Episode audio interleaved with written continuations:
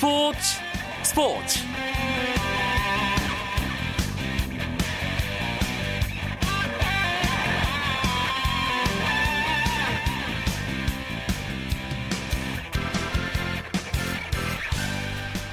안녕하십니까. 목요일 밤 스포츠 스포츠. 아나운서 이광용입니다. 축구대표팀이 중동 원정 2연전을 마치고 돌아왔습니다.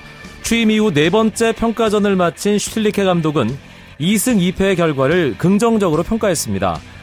다만 중동 2연전에서 한 골에 그친 빈약한 득점력은 고민으로 꼽으면서 공격진의 분발을 촉구했습니다. 슈틸리케 감독은 또 아시안컵 후보 명단을 28명으로 압축했다며 깜짝 발탁은 없다고 못 박았습니다. 호주 아시안컵까지 남은 시간은 한 달 조금 넘은 아, 그런 시간인데요. 가능성과 과제를 하는 슈틸리케호 아시안컵 우승을 향한 마지막 퍼즐 맞추기가 시작된 셈입니다. 네 번의 평가전을 통해 슈틸리케 감독의 마음을 움직인 선수들은 누굴지 호주로 갈 23명의 주인공이 정말 궁금합니다. 목요일 스포츠 스포츠는 스포츠계 핫 이슈를 짚어보는 정현숙의 스포츠 다이어리와 해외 축구 이야기로 꾸며드립니다. 잠시만 기다려주시고요. 먼저 오늘 들어온 주요 스포츠 소식 정리해드리죠.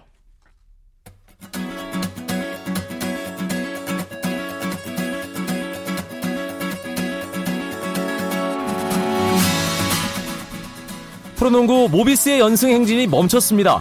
김민수가 폭발한 서울 SK가 울산 모비스의 12연승을 저지했습니다. SK는 모비스와의 경기에서 22득점 7리바운드를 기록한 김민수와 4쿼터 막판 쇠기 석점포를 터뜨린 김선영의 활약에 힘입어 77대 68로 승리했습니다. 이로써 6연승에 성공한 SK는 12승 4패를 기록하며 단독 2위로 뛰어올랐고 반면 12연승에 도전했던 모비스는 경기 막판까지 치열한 경쟁을 펼쳤지만 문태영의 공백을 이겨내지 못하면서 연승 행진이 중단됐습니다. 한편 인천 전자랜드와 고양 오리온스의 경기에서는 전자랜드가 리카르도 포웰이 28득점 활약을 한 데 힘입어 69대 55로 승리하며 3연승 6승 10패가 돼 KT, LG와 공동 5위에 자리했습니다. 여자 프로농구에서는 우리은행이 KDB생명과 2라운드 맞대결에서 샤데 휴스턴과 이명희의 활약에 힘입어 70대 59 승리했습니다. 이로써 우리은행은 파죽의 개막 6연승을 질주하며 선두 자리를 굳게 지켰습니다.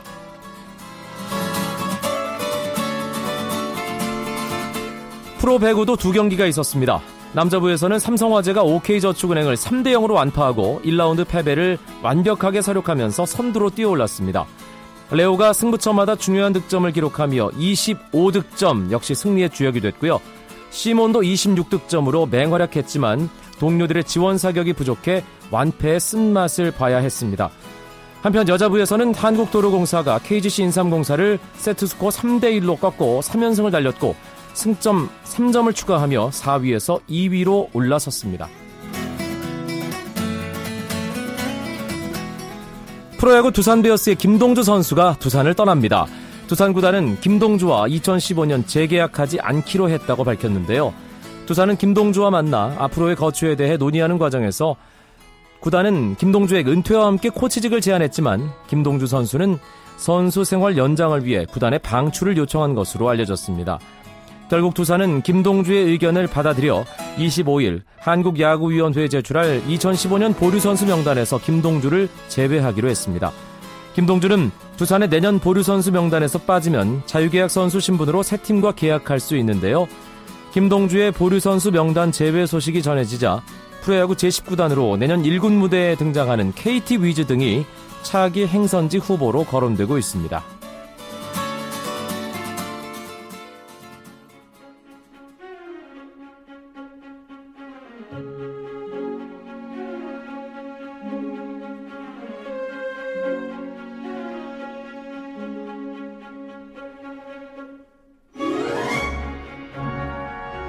스포츠계 주요 핫 이슈들을 짚어보는 정현숙의 스포츠 다이어리 시간입니다. KBS 스포츠 취재부 정현숙 기자와 함께합니다. 어서 오세요. 네, 안녕하세요. 오늘은 오랜만에 빙상 종목 이야기를 준비하셨네요. 그렇죠. 겨울이 되니까 생각나는 종목 바로 빙상인데요.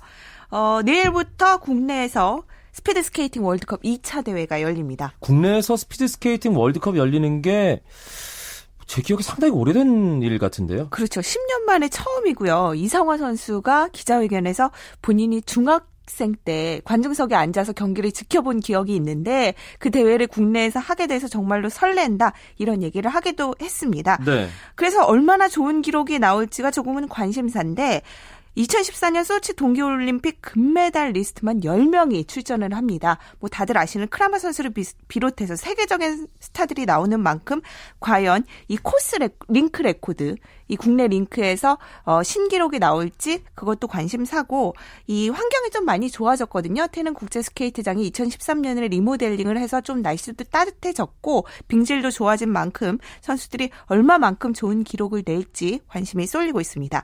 참 무료거든요. 많은 분들이 좀 가셔서 보셨으면 하는 바람이 있습니다. 무료군요. 네네. 예, 태릉 국제 빙상 경기장. 네네. 예, 우리나라를 대표하는 스피드 스케이팅의 간판 스타들 이상화 선수, 그렇죠. 모태범 선수, 또 어, 조금 전에 정현숙 기자가 얘기한 네덜란드 스벤 크라머 선수를 네. 포함해서 세계적인 스프린터들이 한국에서 네네. 어, 경쟁하는 무대이기 때문에 관심을 끄는데 아, 최근에 스피드 스케이팅에서 가장 화제로 떠오르는 선수가 한 명 있죠. 그렇죠. 소치 동계올림픽 쇼트트랙 금메달리스트 네, 박승희 쇼트- 선수가 지금 어마어마한 기록 단축을 통해서 디비전 A로 올라섰잖아요. 네네. 저도 아직 이 박승희 선수가 스피드 스케이팅 유니폼을 입고 있는 거 보면 조금 생소하거든요. 네. 근데 본인은 얼마나 더 할까라는 생각이 들기도 하는데 스피드로 전향한 지 이제 불과 4개월밖에 되지 않았습니다. 그렇지만 1차 월드컵에서 어, 2차 레이스에서 1위를 차지하면서 1부 리그격인 디비전 A로 승격이 됐거든요. 그래서 어, 이번 대회에서는 이상화 선수와 같은 리그 디비전 A에서 경쟁을 치르는 모습을 볼 수가 있습니다. 이 선수의 기록이 얼마만큼 놀랍냐면 지난달에 사실 스피드 스케이팅 공식 대회인 공인 기록회에 처음 출전을 했어요. 그리고 이번 달 한 달여 사이에 500m에서 1초 95를 줄였습니다. 2초 줄인 거네요. 네네. 500m에서는 0.01초 줄이기도 사실 쉽지 않은 상황인데 500m면 육상으로 따지면 100m잖아요. 그렇죠. 그렇게 짧은 기간 동안 많은 기록을 줄였다는 게 정말로 대단하고 1000m에서도 어, 이상화 선수와 어느새 0.7초까지 기록이 접근이 됐습니다. 어허. 그래서 두 선수의 어떻게 보면 선의의 경쟁도 관심을 모으고 있고 이규혁 선수 잘 아시죠? 같이 예체능에 네, 출연하시면서 이규혁 선수한테 이 박승희 선수에 대해서 물어본 적이 있는데 박승희 선수가 마치 중학생 같다라는 표현을 했어요. 근데 이게 못한다는 얘기가 아니고 아. 그만큼 어느 정도까지 발전할지 그 가능성이 무궁무진하다 이런 식으로 표현을 했거든요.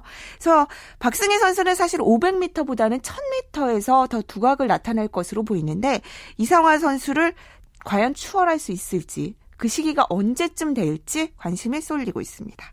그 밴쿠버 동계올림픽 금메달리스트 이승훈 선수의 예를 봐도 쇼트트랙 출신 선수들은 코너링이 좋잖아요. 그렇죠, 그렇죠. 그렇기 때문에 500m보다는 조금 링크를 더 돌게 되는 네, 네. 1000m가 낫다. 네, 그런데 박승희 선수는. 네네. 아, 파워가 있기 때문에 장거리보다는 그 약간 단거리 쪽이 더 맞는 그런 이유 때문에 지금 500m, 1000m를 뛰는 건가요? 네, 네. 코너링 부분에서도 맞고요. 어떻게 보면 또 스타트가 중요한데 500m에서는 박승희 선수가 쇼트트랙에서 스피드 스케이팅으로 넘어올 때 그 얼음을 타는 느낌이라든지 타이밍은 상당히 좋은데 스타트 부분에서 좀 어려움을 갖고 있다고 해요. 왜냐하면 스케이트 날이 다르잖아요.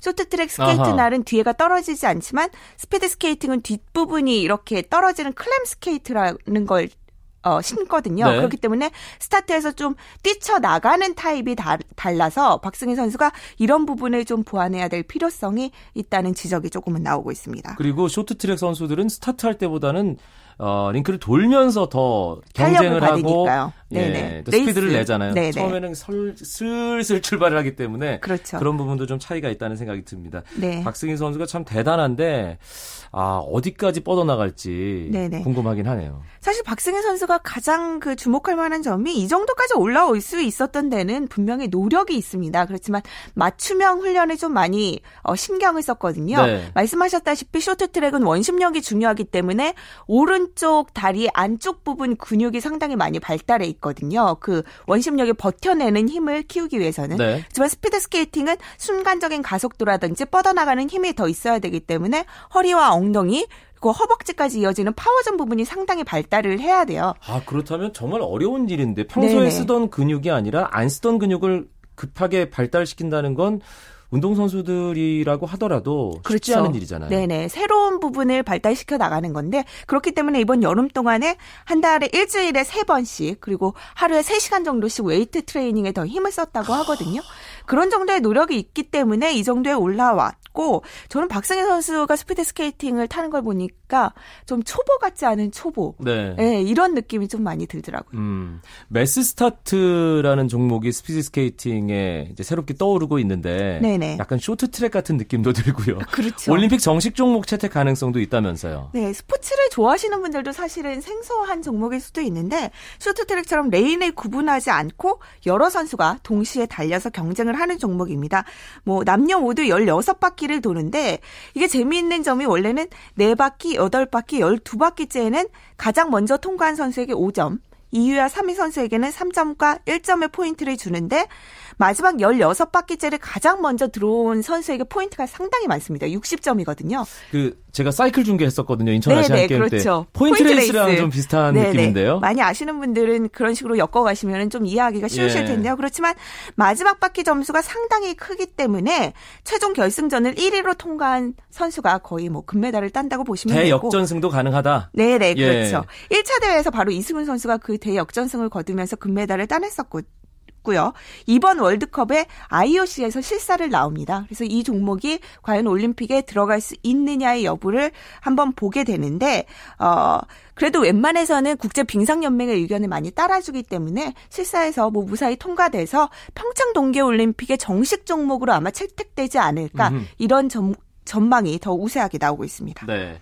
그리고 김연아 선수의 뒤를 이을 기대주죠. 피겨의 박소연 선수가 그랑프리 시리즈를 마쳤습니다. 시즌 결산해 주시죠. 네, 4차 대회에서 5위를 차지하고 그제 귀국을 했는데 1차 대회에서도 5위, 4차 대회에서도 5위를 했어요. 일단은 나쁘지 않은 시작이라고 볼 수 있습니다. 이번 시즌이 시니어 그랑프리 시리즈를 시작하는 첫 시즌이고 본인도 긴장을 많이 했고 또 부상 여파도 조금은 있었다고 해요. 그리고 더더욱 중요한 게 국제적으로 아직은 박수현 선수의 이름이 잘 알려지지 않았기 때문에 이른바 예술 점수에서는 뭐 많은 가산점을 받기가 쉽지는 않은 상황이거든요. 네. 또 박수현 선수가 실제 연습에서는 김연아 선수가 했던 그 3회전 러츠 점프를 포함한 연속 점프를 사용하고 있는데 실전에서는 아직까지 거기까지는 나아가지 못한 상황입니다. 그래서 시간이 지날수록 더 발전을 할 수 있고 또 김연아 선수가 일주일에 한 번씩 태릉 선수촌을 방문해서 이 박수현 선수의 그런 동작들을 좀 봐주고 있어요. 아하. 그래서 실제로 제가 그 가르치는 장면을 봤었는데 뭐라 그럴까 김연아 선수가 이렇게 한 번 시범을 보이면 그 동작이 훨씬 더 화려해지고 풍성해진다는 느낌이 들거든요. 박수현 선수가 이런 부분에서 많이 배우고 있는 것 같습니다. 최고의 코치네요. 그렇죠. 알겠습니다. 정현숙 기자와 함께했던 스포츠 다이어리였습니다. 고맙습니다. 네, 감사합니다.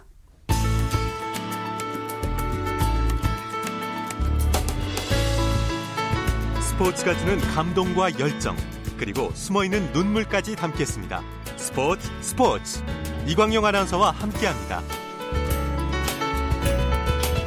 이제 목요일의 남자와 함께할 시간입니다. 해외 축구 이야기 박찬아 KBS 축구 해설위원 나왔습니다. 안녕하세요. 네, 안녕하세요. 11월 A매치 주간이 마무리됐습니다. 결산을 하고 넘어가야 될 텐데 우리나라는 중동 원정에서 1승 1패 했습니다. 내일 스포츠 스포츠 시간에 자세하게 분석해드릴 예정인데요.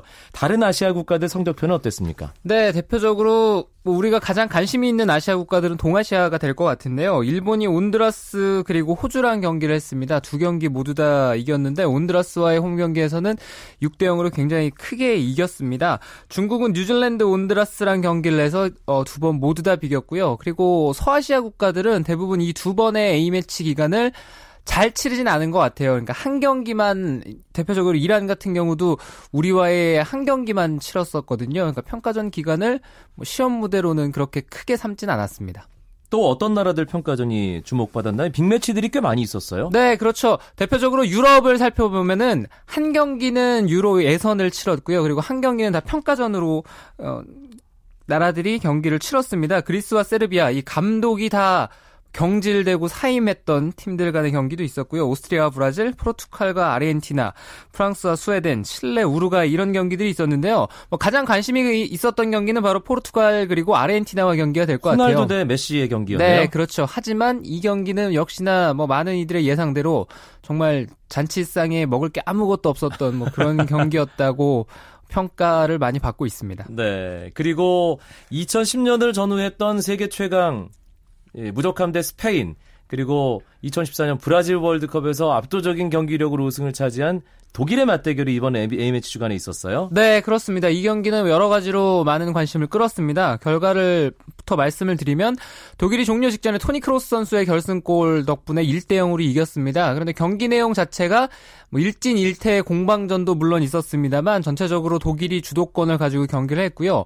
또 스페인이 최근 몇 년간 A매치, 그러니까 국제 대회라든가 모든 것들을 포함해서 점유율을 상대에게 내주지 않은 채로 경기를 했었는데 상당히 오랜만에 또 점유율도 상대에게 밀리는 경기를 했습니다. 음, 그런데 스페인이 월드컵 때 실망스러웠던 모습에 비하면 조금 회복되고 있는 것이 아니냐라는 평가도 있던데요. 네, 아무래도 라인업을 봤을 때는 월드컵과는 변화가 있습니다.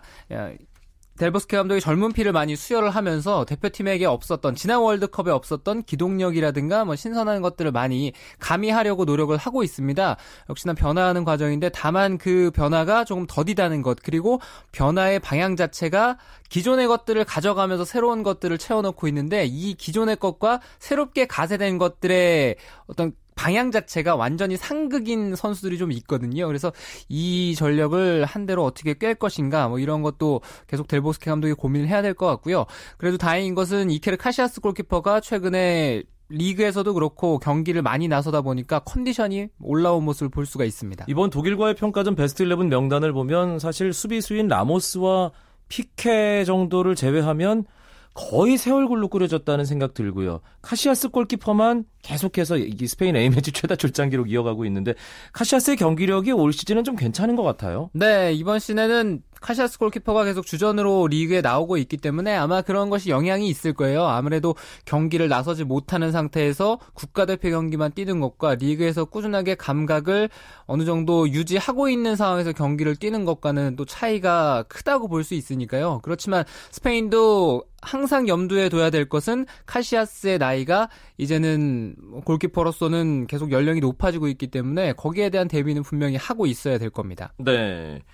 지난주에 우리가 좀 관심 있게 이야기를 나눴던 부분이 네덜란드 대표팀 히딩크 감독의 거취였는데 일단은 어, 지옥문 앞에까지 갔다가 돌아왔네요. 네, 라티비아와의 경기에서 대승을 했습니다. 히딩크 감독이 라티비아와의 경기는 상당히 공격적인 포메이션으로 경기에 임했거든요. 그러니까 이 경기에는 정말 모든 것, 자신들이 할 수 있는 것을 다 했다기보단 자신들이 득점을 많이 할 수 있도록 균형이라든가 이런 것들은 잊은 채 어디까지나 한 경기에서 골을 많이 터트릴 수 있는 쪽으로 초점을 맞췄던 것 같아요. 뭐 결국에는 효과를 봤는데 물론 여전히 A조에서는 3위입니다. 선제 체코가 12점 그리고 어, 네덜란드가 6점 차이로 승점 6점밖에 어쩔 못했으니까요. 6점 차이로 3위를 달리고 있기 때문에 아직은 유럽 선수권 대회에서 본선 진출이 좀 밝아졌다 이렇게 보기는 어려울 것 같아요. 그리고 현재에서도 이 경기를 이겼습니다만 여전히 히딩크 감독에 대한 비판은 이어지고 있습니다. 음, 이제 앞으로 남은 경기들 또 한 경기 한 경기마다 주목을 받을 테고 결과가 안 좋으면 어마어마한 비난에 직면할 텐데 그 부분은 좀 지켜봐야 될 것 같고요. 이번 A 매치 주간에 또 상당히 논란이 되었던 경기 가운데 하나가 이탈리아 대 크로아티아의 경기였습니다. 뭐 빅매치라고도 할 수 있을 텐데 경기 내용이나 결과보다는 홍염 때문에 경기 중단되는 해프닝이 있었어요. 네, H조 경기였습니다. 양 국가가 승점 7 승점 9점으로 현재 1, 2위를 엎치락뒤치락 하고 있는 상황이었거든요. 근데 동점골, 크로아티아의 동점골이 터지자마자 관중석에서 홍염이 그라운드로 투척이 됐어요. 이 경기는 밀라노에 있는 산시로 스타디움에서 경기가 펼쳐졌는데 그러면서 경기가 꽤 오랫동안 중단이 됐습니다. 상당히 공포스러운 분위기가 연출이 됐고요. 루카 모드리치 같은 경우는 경기에 뛰지 않았습니다만 상당히 걱정스러운 표정을 하고 있었는데 이 사태를 제압하는 것이 니코 코바치 감독이에요. 크로아티아의 감독인데 니코 코바치 감독이 헐리우드 영화 배우 닮았거든요. 그래서 잘생겼잖아요. 네, 이렇게 관중석으로 다가가면서 어, 이 팬들에게 뭐 얘기를 하면서 이렇게 사태를 진압하는 모습을 볼 수가 있었는데요.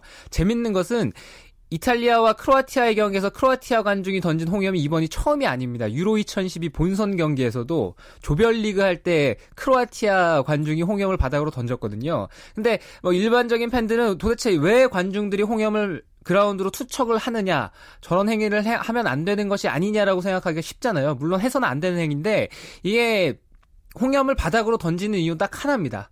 뜨거워서 그래요. 네, 아, 들고 있기 뜨거워서. 네, 이 들고 있기 뜨겁고 그리고 이 홍염이 상당히 온도가 높고 또 순간적으로 마지막에 다 타는 그 순간에는 좀 불이 있거든요. 그래서 그것을 근처에 던질 수는 없어요. 그러니까 관중이 맞기 때문에 근처에 던질 수 없기 때문에 아주 편한 방법으로 그냥 그라운드에 던지는 거죠. 뭔가 아기를 가지고 던졌다기보다는 일단 살고 보자는 심정으로 던졌다. 그러니까 아기를 던 가지고 던졌을 가능성도 있는데 뜨거워서 던졌을 가능성도 있어요. 알겠습니다. 어 재밌는 분석인데. 네. 예. 유로 예선이었잖아요. 이탈리아 대 크로아티아의 경기도, 네덜란드 라티비아의 경기도 마찬가지고 지금 유로 2016 예선 판도는 어떻습니까? 네, 판도 자체는 상당히 혼돈스럽게 돌아가고 있습니다. 계속 말씀을 드릴 때마다 이번 유로 예선은 지금까지의 메이저 대회, 그러니까 유로 대회와는 조별리그가 예선이 다르게 돌아가고 있다 이렇게 많이 말씀을 드리고 있는데요. 뭐 마찬가지입니다. 4경기, 3경기 이렇게 치러지고 있는데 웨일스가 비조에서 상당히 좋은 성적을 내고 있습니다. 반면에 벨기에는 승점 5점으로 현재 비조 선두는 이스라엘이거든요. 그러니까 네. 승점이 넉 점 차이가 나면서 벨기에는 현재 4위밖에 달리질 못하고 있고요. 보스니아는 심지어 같은 존데 승점을 2점밖에 획득을 못했어요. 그래서 이번 1호 2016은 참가가 지금으로서는 좀 어려운 상황이라고 봐야 되겠고요. D조는 폴란드가 선두입니다. 독일을 꺾고 계속 승승장구하고 있습니다. 그리고 F조 같은 경우는 뭐 대혼돈인데 루마니아가 승점 10점, 반면에 메이저 대회 단골 손님이죠. 유로뿐만 아니라 월드컵도 참가가 빈번한 그리스는 승점 1점밖에 얻질 못했습니다. 음, A매치 끝내고 어, 우리 유럽파 선수들 소속팀 복귀해서 주말에 경기 치르게 되는데 이번 주말 우리 선수들 일정은 어떻게 되나요? 네, 분데스리가는 토요일 저녁에 우리 선수들을 많이 볼 수 있을 겁니다. 호펜하임이 바이에른 뮌헨과의 원정 경기가 있고요. 마인츠는 프라이부르크랑 경기를 하고 레버쿠젠은 하노버 원정을 갑니다. 그리고 자정에는 스완지 시티가 맨체스터 시티랑 싸우고요. 또 퀸스파크 레인저스도 뉴캐슬 유나이티드로 원정을 떠납니다. 알겠습니다. 주말 우리 선수들 그 어, 중동 원정 갔다가 뭐 많이 이동하는 게 아니니까 아, 또 소속팀에서 좋은 활약 하면서 아시안컵을 향해서 경기력 유지해 나가는 모습 보여줬으면 합니다. 박찬하 KBS 축구 해설위원과 함께한 해외 축구 이야기였습니다. 고맙습니다. 감사합니다. 목요일 밤 준비한 소식은 여기까지입니다. 내일 축구장 가는 길 시간 슈틸리케호의 중동 원정을 자세하게 결산해보는 시간 꾸며드리겠습니다. 많은 청취 부탁드리겠고요. 내일도 9시 35분에 뵙죠. 아나운서 이광용이었습니다. 고맙습니다. 스포츠 스포츠